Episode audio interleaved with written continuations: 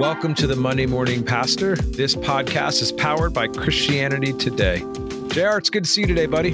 You as well, Doug. We are really looking forward to this conversation today. Yes, we are. Why don't you tell us just just cue us up just a little bit? Well, you know that on this podcast we absolutely love Eugene Peterson. We've talked about him multiple times, and it's hard to believe that Eugene uh, passed away two and a half years ago. It feels like that. Uh, it wasn't that long ago. But our friend, uh, Winn Collier, you're going to hear from him in just a moment um, about his experience that he's had learning about, researching, and writing about the life of Eugene Peterson. So, uh, any opportunity for us to talk about Eugene Peterson is a great opportunity here on the podcast and uh, really looking forward to this. Doug i know you were looking forward to this conversation as well. Absolutely. I yeah i I feel giddy, especially knowing it's it's Holy Week. Uh, a lot of pastors are just really busy right now, and so we we hear that we're praying. Yeah, we just pray that the Lord shows up in in powerful ways as Lent comes to an end and we enter into Eastertide.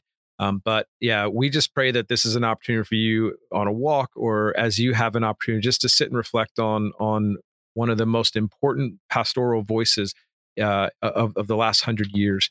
And so may God meet you where you are. So we're just pumped that we get a chance to have this conversation and we all get to listen in.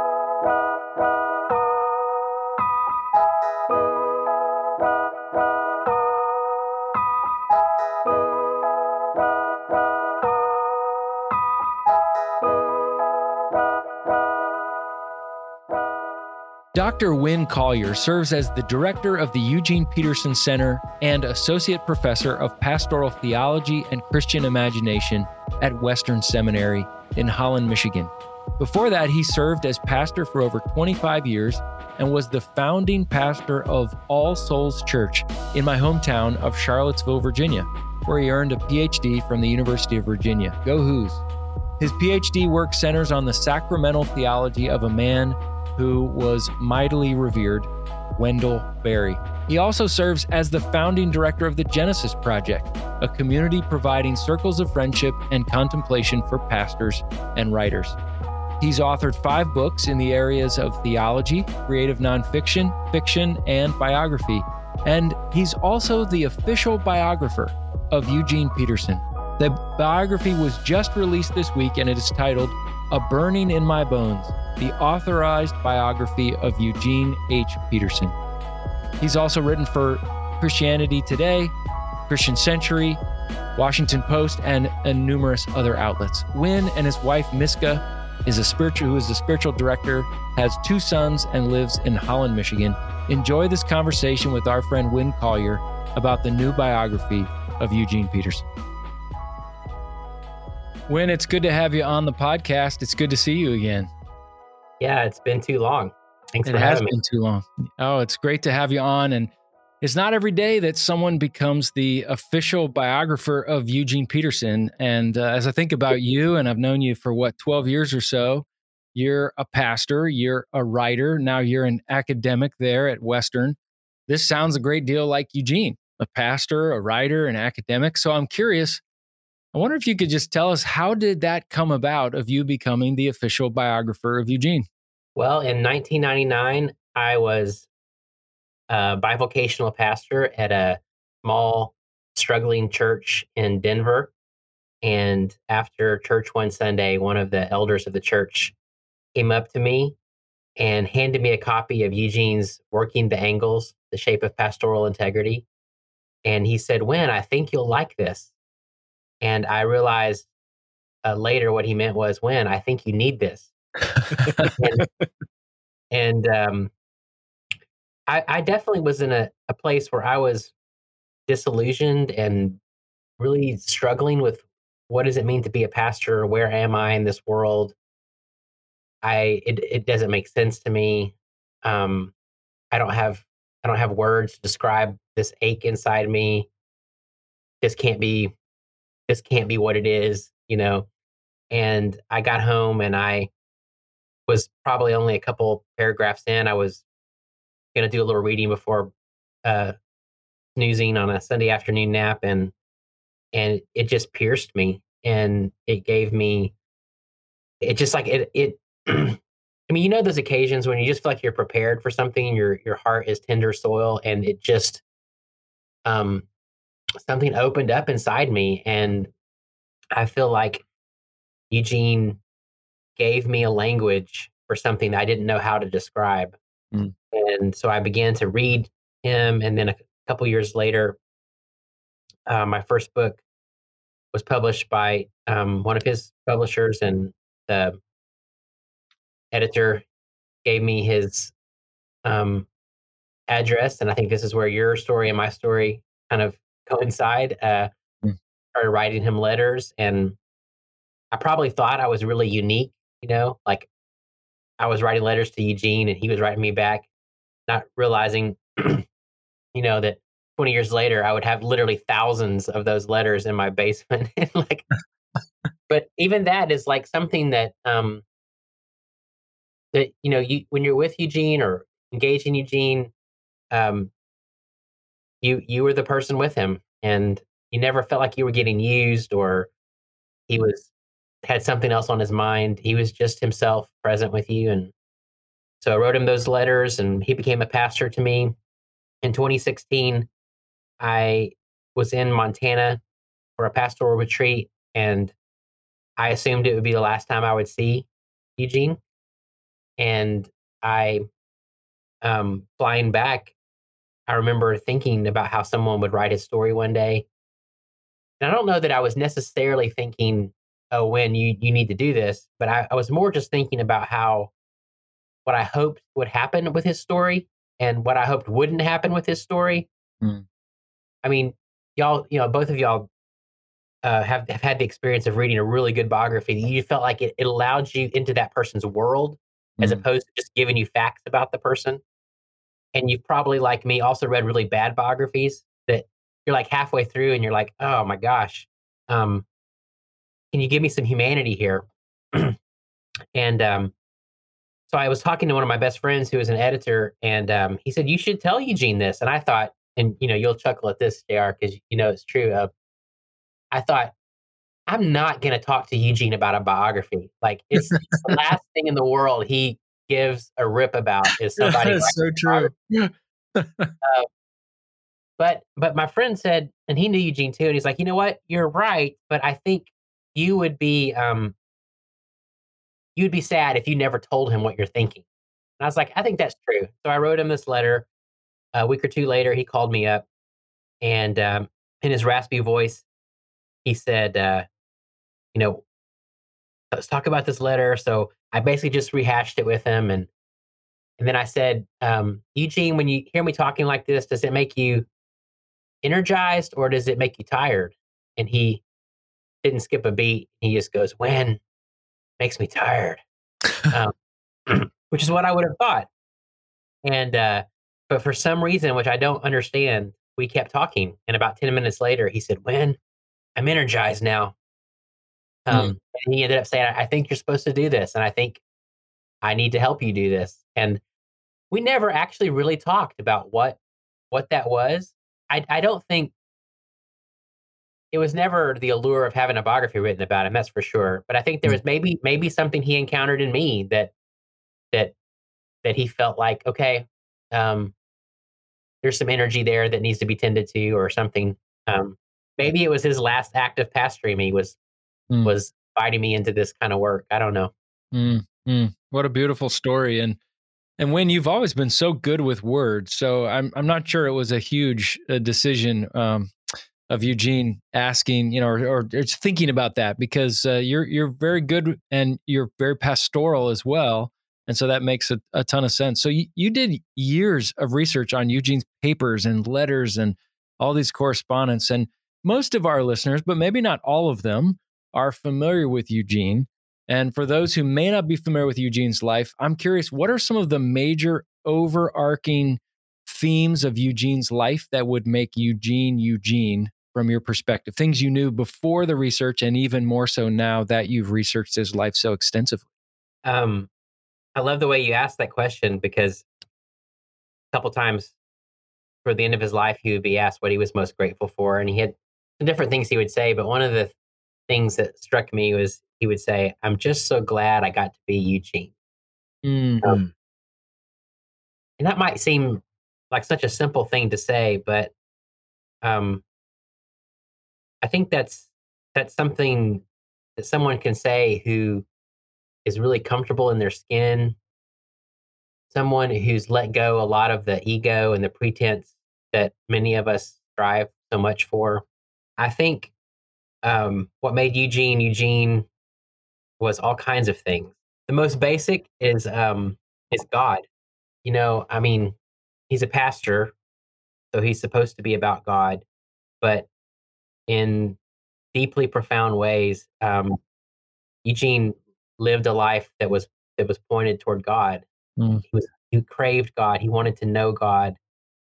Um, the prayer that he would pray in his journal that um, took me up short every time I I read it, and I felt tears the first time I read it. I was not really prepared for it. Was um, this line where he would say, "God, make me a saint,"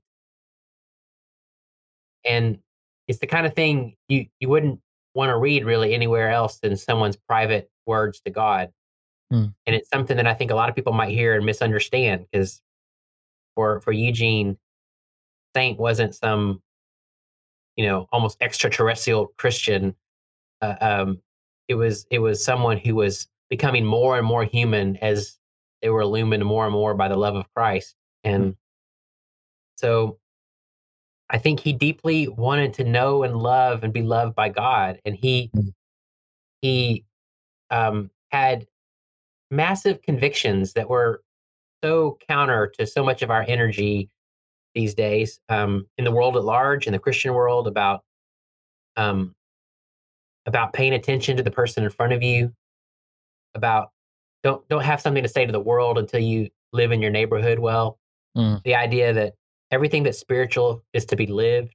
Theology starts with geography. You know, um, Mm. you have to you have to be where you are, and this sense of ordinary, Mm. ordinariness. I, I love how you know when you read Eugene, you get this sense that he just has these.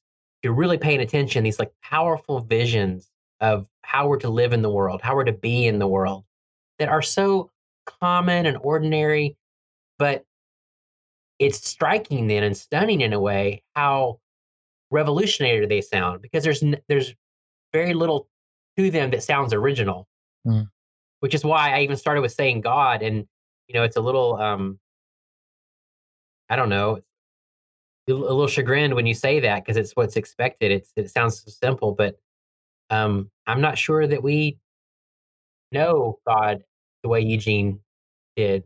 And so um but all of these things are are are- done in a way that lack any sense of idolism idolism like he Mm. didn't he didn't live with this this sense of like some perfect church um that you know we're somehow going to go and recreate the new testament or that i mean he was the most um plain spoken um it's it's going to be a mixture of good and bad always. Our motives are going to be mixed. Our fruit's going to be mixed um and focusing on that too much actually distracts us from from god and the Mm. action of the holy spirit and so we can actually relax Mm. and we Mm. can be human and we can trust god and we can worship and pray because um, all of life is exploding with wonder and so um, relax Mm. Mm. That's really powerful when I I really get the sense that uh even I think my first time ever reading Eugene was this guy seems like he's super smart, but I could hang out with him. Like he would be willing to like sit down and just enjoy a conversation. Um yeah, so as you were writing, what surprised you about his life?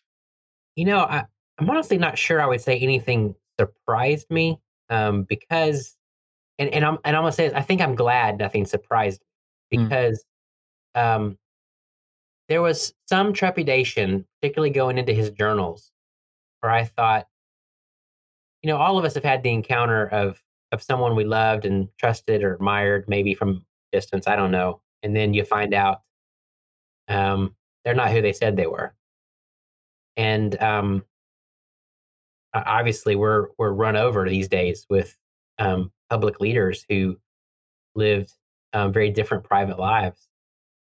And um, I can tell you, I read things I don't think Eugene ever imagined another human would read, and and he was very honest, and he was far from perfect, and that's um, you know in the story I I think it's really important that we go into some places where he was flawed, um, but he was exactly who we thought he was.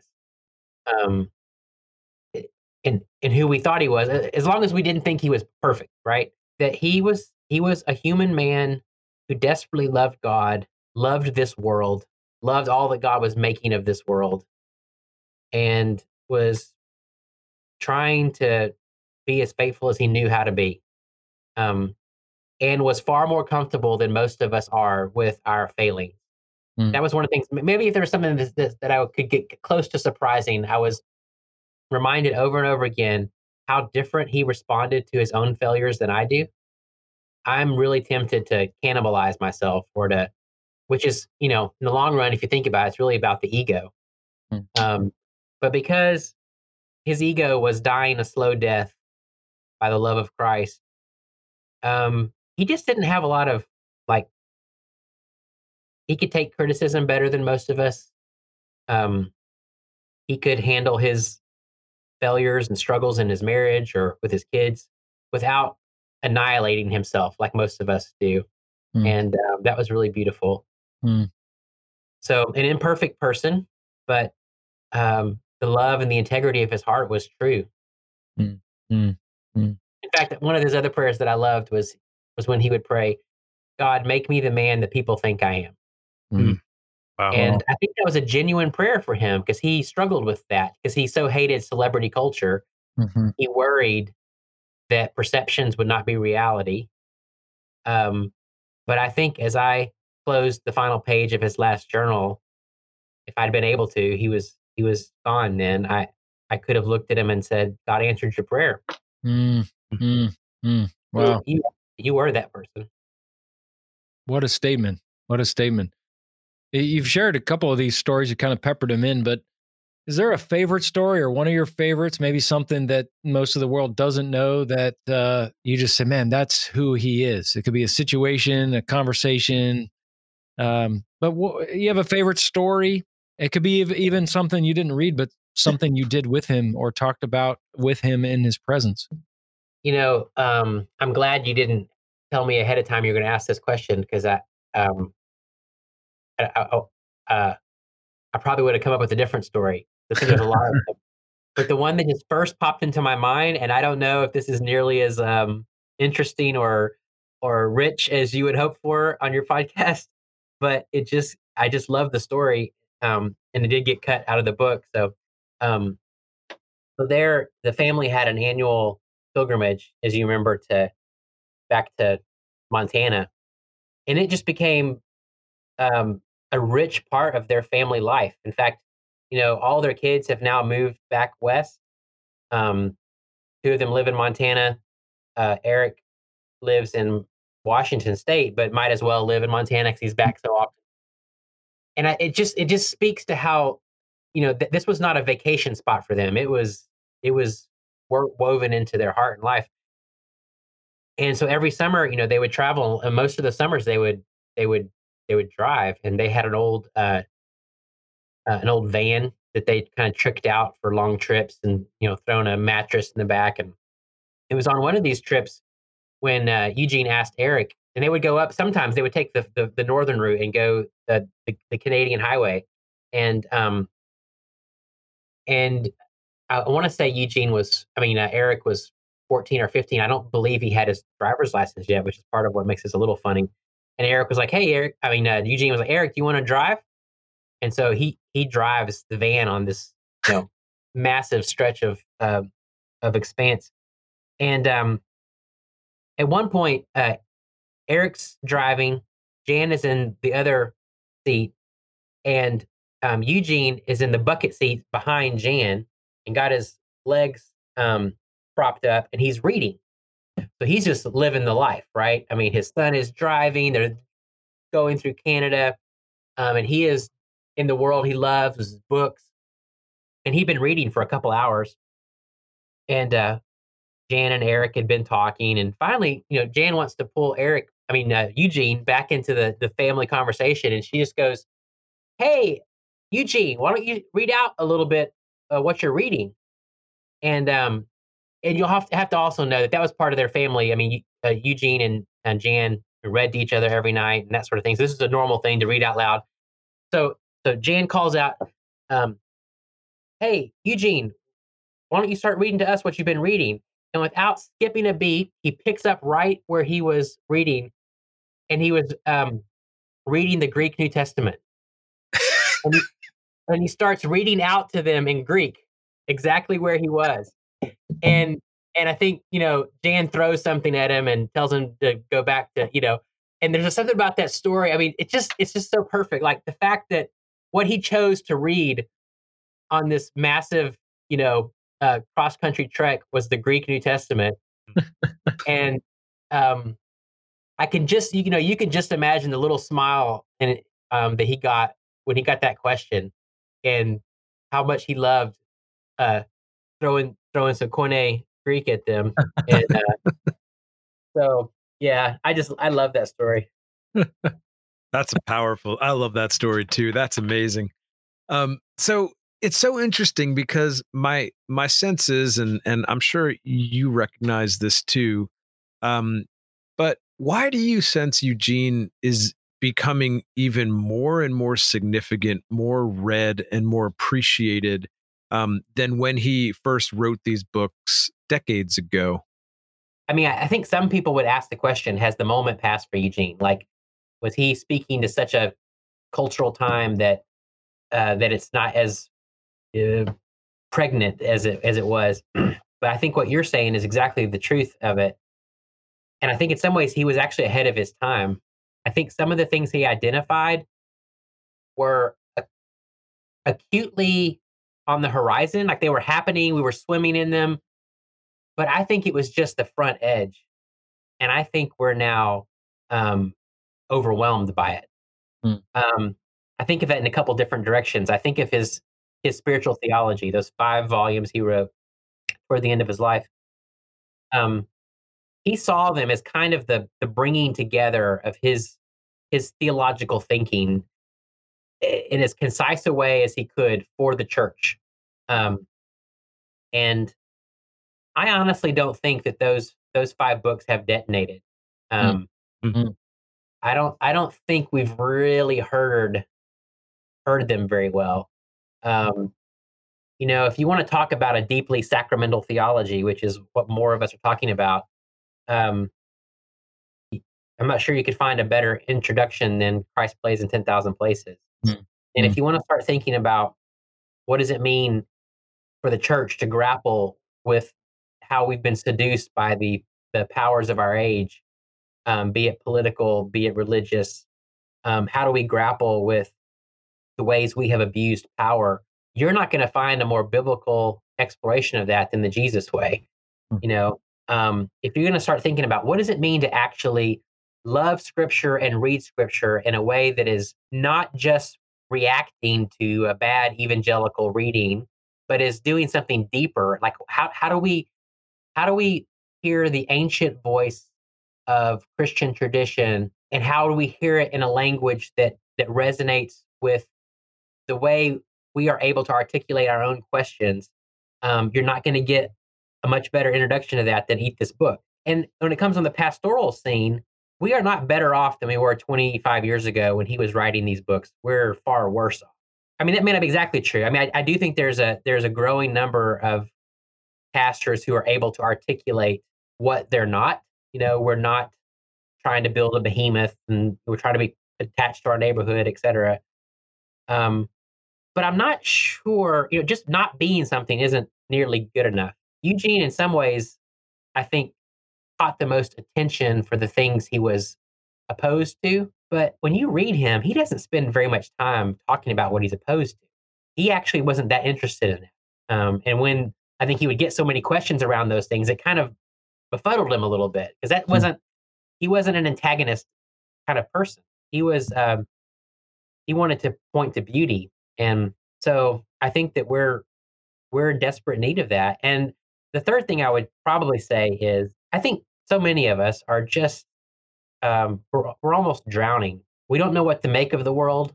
Um, we know something is wrong, and we we can't quite we can't quite put our finger on where we're to go or what we're to do.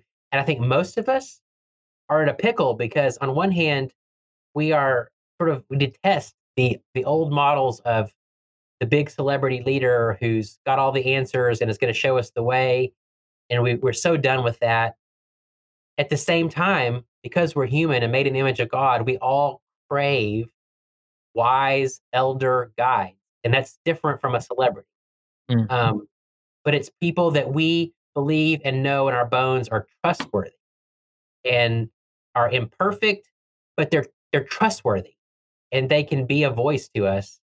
And so I think while you know Rome is burning, um, we're desperate for some voices, and I think Eugene is one of them.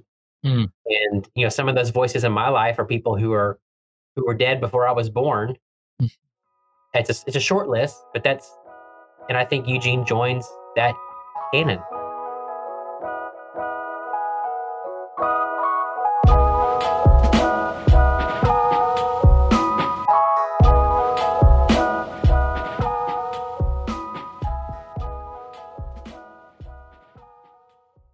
That's a really good framework Winn between guides and celebrities. So we obviously live in a culture that worships celebrities, where do we go to regain that idea of guides? because like you said, it's it's not very it's not a very long list.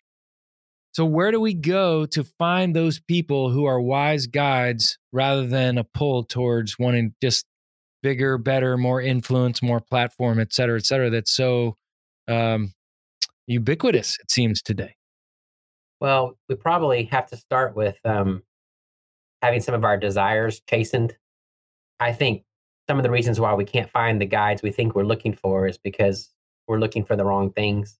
I imagine if Eugene were sitting here, he'd probably say, Well, you might want to look around for one of your neighbors, or you might want to see if there's an old deacon in your church who's really loved his family well and loved God for the last 60 years. He'd probably say, um, probably going to have to find some in some books. You know, Alexander Whyte was a Scottish pastor who was massively influential to Eugene, and he died, you know, 100 years before Eugene was born. You know, he used to have the Tuesdays and Thursdays with Dostoevsky, and Dostoevsky became a pastor to him. You know, Eugene would say, "You find help where you can find it." But I think the problem is most of us, you know, um, me at the top of the list, like we we want to be known, we want to our work to be noticed, uh, we want to we want to have confidence that what I've done really matters. And you know, there's some some good that's in that. We are to have impact and we are to give ourselves away, but it's a really dehumanizing way to live to try to constantly present ourselves and find answers that help us present ourselves as someone who's accomplished. And I just I think the death of that uh, idol is a really hard death and so most of us probably have to go there first and then and then start to look. How have you personally and pastorally, how are you different because you know Eugene, you knew Eugene? I mean, how did he specifically impact how you live or lead or serve? I think he gave me some confidence that it really is okay to just be a pastor. It really matters. Um, I know this this podcast is you know Monday morning pastors. So I'm assuming there's a number of pastors here and listening, and I think it's just really important to say that more often than not, the truest pastors are the ones that will never know their name because they are the ones doing the work. they are showing up in the hospitals. They are getting food to those who need it. They are serving the sacraments. They are proclaiming the good news. They are loving their neighborhood. Um, and it is an abomination to me that that noble work is is so often um, sidelined or treat it as if it's not that really at the center of things because we have so warped the um, the image of what it is to be a pastor in this world, and we are desperate for pastors. And um, so Eugene said that to me by his life. Eugene told me that was okay. Eugene told me that, you know, and I could think of a specific conference I went to, and there was all this pressure to reframe all of our, um, they would call it reframing our discipleship model, right? Um, and there was immense pressure to follow this trend.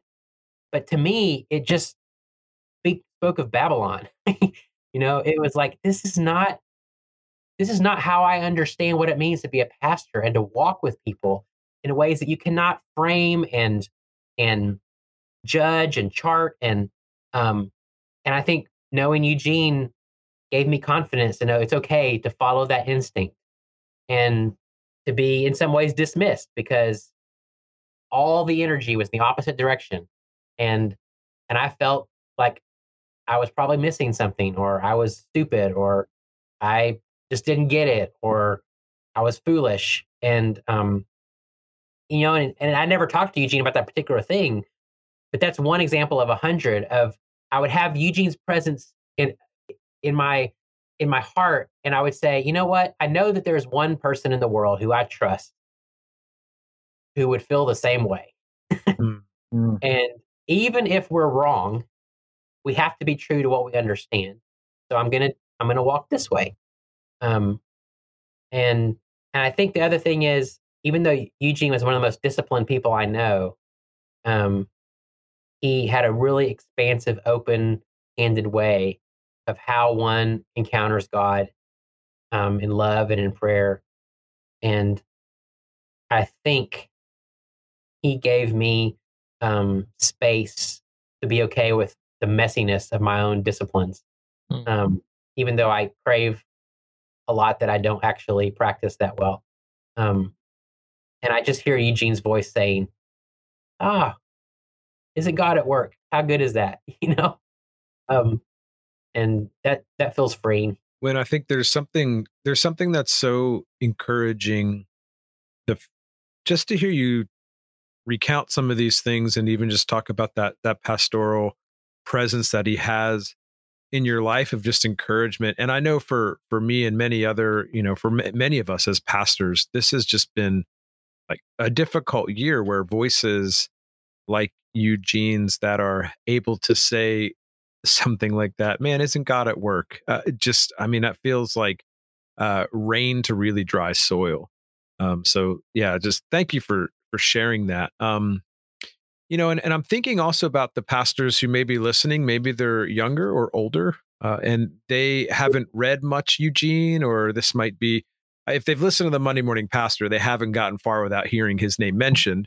Um, but if folks were to were to read the biography which you penned, what book would you suggest that they should look into next that Eugene wrote? You know, honestly, I there isn't one. It would just depend on the person. So I would say, um, gosh, I would say if you're a pastor, um, I'm I'm partial to working the angles mainly because it was my introduction. Mm-hmm. I know different pastors really have different ones that speak to most of them, and I don't. You can't go wrong. I don't think. But for me, that was that's been sort of my bellwether. Um, so I would say start there. Um, if you're if you're part of this great company of friends that Eugene gathered over a lifetime of what I think of as curious, desiring to be faithful, but mostly befuddled Christians.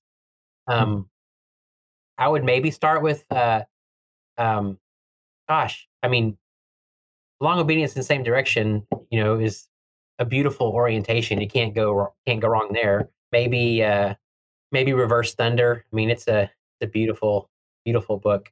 I'd almost say, hey, go go to your favorite books bookseller and read a few of the just read a few of the descriptions and see which one sparks your interest. Mm. Mm. And I'll say that because that's how Eugene would answer the question when people asked him, "How do you, how do you learn how to pray?" Mm. Um, so he he thought that was the most important question maybe that a pastor could be asked is, "How do I pray?"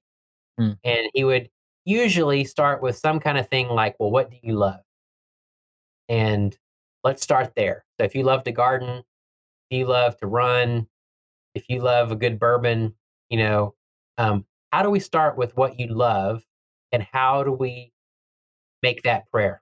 Mm. And how does that lead you into prayer? Mm. Um, so maybe I would just say, find a book that interests you and and then give it a go. Mm. That's good. That's good. One final question that we want to leave you before we end here, and it's this: you've you've spent years investing in writing this book, trying to tell Eugene's story. When people are done reading your biography about his life, what do you hope people think or feel or do as a way of just responding to that book? I think I hope that they that they feel like they met Eugene. One of the most important things anyone would say about Eugene um, was not at his funeral. Maybe put it this way: at his funeral, there were a number of uh, Regent students who he had taught who came to the funeral, and they rented a house and stayed together for the weekend. Invited me to come over um, one evening after the funeral, and there was carry out Chinese food and a couple bottles of scotch getting passed around, and just sharing stories. And it was really beautiful, and I and I just sat and listened. And to a person, there were stories. Well, there there were no stories about the um, books that he wrote, the big conferences he spoke at. There was no stories about the 20, I don't know, now 26 something million copies of books. I don't think anybody mentioned Bono. Um, what every one of them mentioned was what it was like to sit in a room with you, how they felt drawn into divine love by Eugene's human presence. What it was like to be in to be sort of drawn into his smile. What was it like to sit with him for 20 minutes in silence, realizing that the first 10 you were super awkward, and then all of a sudden the awkwardness was gone. And I do think, you know, what made Eugene Eugene, go back to your first question, was really like who he was in his interior core. It wasn't what he wrote, think what he wrote was more of an expression of what he was in the interior core. And so I hope that when people read the book, that they will have met Eugene and in meeting Eugene, they will recognize, maybe in their own language, they encountered someone who was at once holy and human. Mm. And that those two things are intended to go together. And it's only to our great detriment that we have pulled them apart. But in the story of Eugene, we have one example of someone who was having that great fissure slowly healed by um, the triune God, and and that maybe there's no real words, but it's more a sense of people like can sigh deeply and go, ah, I have a picture of that. Mm, mm. Mm, that's great. Well, Winn, it's always great to be with you. And thanks for taking some time, not only to be on uh, with us to talk about the book, thanks for your investment over the last handful of years of writing this really important book. Mm. And uh, we've had a chance to, to, to read it before it's come out, and we just are so encouraged by it. So thank you for your willingness to do that. And thanks for what you're doing uh, by stewarding that at the Eugene Peterson Center there at in West at Western Seminary there in Holland, Michigan, and uh, really grateful for you, your academic, writing, and pastoral side coming sides coming together in this calling, very much like Eugene. So thanks for being with us. We really appreciate it. Well, thank you for um, inviting me. It's really good to talk with you, and I know mm-hmm. that y'all love Eugene too. So we just can all have this good conversation together.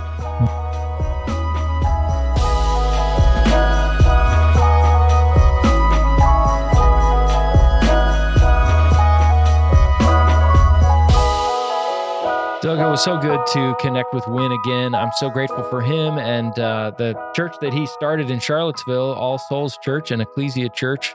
Um, but now he's in a different role, and uh, and it's good to see him in this different role. We miss him in terms of being a part of the Ecclesia Network, but man, I'm just so thrilled that he got a chance to write this and then share this with us. I am so thrilled that this book is out. Uh, I'm curious for you. What did you What did you learn? What did you notice? What did you hear from you from uh, from Winn about Eugene? Oh my goodness. Well, it it what an honor to to sit with someone who had the privilege of reading through his journals and just having such a a deep intimate understanding. So I would say that the couple things uh, first is just that um I really appreciated when when the question was asked, you know, what what was it what surprised you in your research? He's like nothing. And I think mm. that was just a beautiful expression of character you know what it mm. looks like to be the person who who who we think you are um so that that was one um and then i think just the different part was or the other part that was so encouraging to me was how eugene responded with to failure how he didn't beat himself up and that really felt like such an important uh it felt there was a, a deep resonance in my soul to that as one who was very good at beating himself up over failure. Uh, just was, I felt like that was a really beautiful permission to be kind to myself in mm. some of these spaces and see the work of God at hand even there. Mm. How about mm-hmm. you, JR? Mm. Some of the lines that Winn used really sticks out to me. You know, that Eugene said, I'm so glad I get to be Eugene. Yeah. not out of arrogance, just out of a settledness of knowing who he was and even that uh, that prayer god make me the man people think i am mm. uh, and even god make me a saint. You know I, I, got this from a friend of mine named daniel grothe who's a pastor in colorado springs but he used to call him saint huge the huge. So god make me a saint. Well saint huge the huge. So I, I, guess he's become a saint at least in our in our minds. So um, yeah, fascinating. Even the story about uh, in the car about reading from Greek to English uh, or, or, reading the Greek out loud. It reminds me when I was with him out in Montana. Um, he had the Greek Koine Greek New Testament out in front of him, and he was reading a passage to me.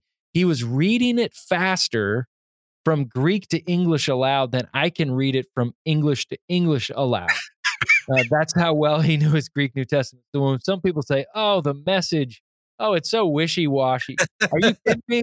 That dude got his PhD in uh, ancient languages, ancient biblical languages. So he knew what he was doing. But that story, I can just see that uh, little smirk and smile on Eugene's face when he starts reading in uh, Koine Greek to his family. So, um, but uh, yeah, I mean, one of the things that sticks out to me is Eugene was such a shepherd. I, I remember in one of my seminary classes, somebody saying, if you're going to be a shepherd, you better smell like the sheep. And Eugene is somebody who didn't, even though he's known for his study in terms of writing and thinking deeply, he smelled like his sheep because he was a good shepherd. And uh, I'm really glad he had that stench of sheep on him because you can't be a good shepherd if you aren't close to your sheep. Yeah. And uh, even that line that, uh, you know, talking about what made Eugene Eugene when Winn said, I think I heard six things that he said in there that he craved God, number one. Number two, that he was fully present. But he also said theology starts with geography. That, yes. Okay. And uh, but I also appreciate it, and I was nodding my head furiously when he said this. But the ordinariness of Eugene and how he really focused on the ordinary, and he used ordinary a lot when he translated the message. Mean, I'm thinking of some ordinary wording passages. You know, Take your everyday, ordinary life, your eating, sleeping, going to work, and walking around life, and place it before God as an offering. Embracing what God does for you is the best thing you can do for Him. Romans 12, 1 and 2. So the ordinariness uh, there, but also um, he said, don't write for the world until you've lived it in your neighborhood. Uh, what a great line. There's back to theology, Good. starting with geography. Uh, and then also how plain spoken and everyday he was. Maybe that's more on the the ordinariness. So. I just I just really appreciated that. And, and again, I'm so glad Winn is writing this. He's just a person of great words. Yeah. Following a man of great words. So, yeah. I, I mean, mm-hmm. I think t- two other things come to mind is there's just so much in here, but the, the, the holiness and humanness, like he was a, a, a holy human. And I just was, man, I feel like there's something so encouraging about recognizing how those two things come together, not are completely separate things. And then I, I was thinking about um, just as he was talking, um, I've gotten to know David Hansen quite well since we interviewed him, uh, you know, a little over a year ago. And you know, my one of my other top one of my my other top favorite pastoral book, other than Eugene's books, um, are is uh, the Art of Pastoring. And David Eugene wrote the uh, uh, right. great endorsement saying it was the best pastoral yeah. book that's ever been written. But I think like I, I love the story behind it because you know I remember David just sharing with me. He said, you know, um, I I I, I'm, wasn't a writer, and I I got to meet Eugene. A friend of mine connected us. I drove up. He was only a couple hours away, and and then he he just started to encourage my writing. And he said I was a terrible writer, and he he just started to encourage my writing and encourage who I was. And so I just love that image of, and even and Winn kind of mentioned that too. Like you know, Eugene gave Winn confidence. And it's like, and here's this beautiful book by David Hansen that I, I still give to new pastors and I still read on a yearly basis that it's like his encouragement made uh, made people confident in what God was doing in their lives and that they had a voice to share. And man, if that's not a legacy, I don't know what is. I just I don't know what is. Yeah, that's really good. And one of the things that was uh, you know, we talked about guides versus celebrities. That really stuck out to me as well. You know, we just don't have many guides out there like Eugene. So, um, yeah, Doug, we want to we want to leave some uh, resources and some questions for our listeners. So, what are some resources? Obviously, the there's one that's obvious, but yes. tell us what are some of those resources. Uh, definitely, if if you haven't already picked it up, uh, order "Burning in My Bones," uh, the official biography from Winn Collier. We'll have it in the show notes, a link to there. So please, please pick it up and check it out. And then, even for those of you uh, who are thinking, man, I'd, I'd love to kind of dive into some into some some some of Eugene's works. Uh, I think both Jay and I were talking. Jr. and I were talking about this as soon as we were done the the done the interview. Was just we'd love for you to read Working the Angles. Um, if you're a pastor and you haven't read it, you should buy it and read it. Uh, if you have read it, you should pick it up and read it again um, yeah. and and even along obedience in the same direction. But there's just so so many, and I loved I loved Winn's uh, recommendation of you know what, head out to your local bookstore and just read the jackets of a few of them and see which one sticks out to you. So we'll have a few recommendations in the show notes, but yes, please please please check out some Eugene stuff. Jared, what are some questions that are burning in you? Yeah, three of them come to mind. I mean, Winn said that we can relax. Eugene would say that we can relax and be human and just trust that God is at work in the world. And uh, so the question that I'm thinking through if we trusted God that he is at work in the world and we can be human, what would a relaxed you as a pastor look like? So that's number one. Number two, he also said that Eugene's ego died a slow death by the love of Christ. I mean, what a line. So, what does it look like for us to experience uh, experience a slow death of the ego by the love of Christ. If the love of Christ overwhelmed us, how would that help to kill our ego in appropriate ways? And then lastly, uh, Winn said that uh, Eugene mentioned that the most important question a pastor could be asked by other people is, How do I pray? And so this is kind of part A and part B. Part A, how do you pray, Pastor? And then number two, how would you answer that question to someone who would ask you, how do I pray? So, Doug, send us out here uh, with a closing word. Yeah. So, brothers and sisters, my beautiful, ordinary, holy human friends, um, may God meet you in the 10,000 places that you play. May you recognize that you are in the way of Jesus. And as you continue to move in the way of Jesus, may you continually find yourself falling more and more in love with Christ. May your egos die slow deaths and at the glory of the Lord, and may you see his fullness and his kingdom coming. And as you go, may you be reminded of the beauty that you have been, the beautiful, the beautifully ordinary life that you have been called to live out faithfully in front of God with the people that God has gifted in your flock. Amen.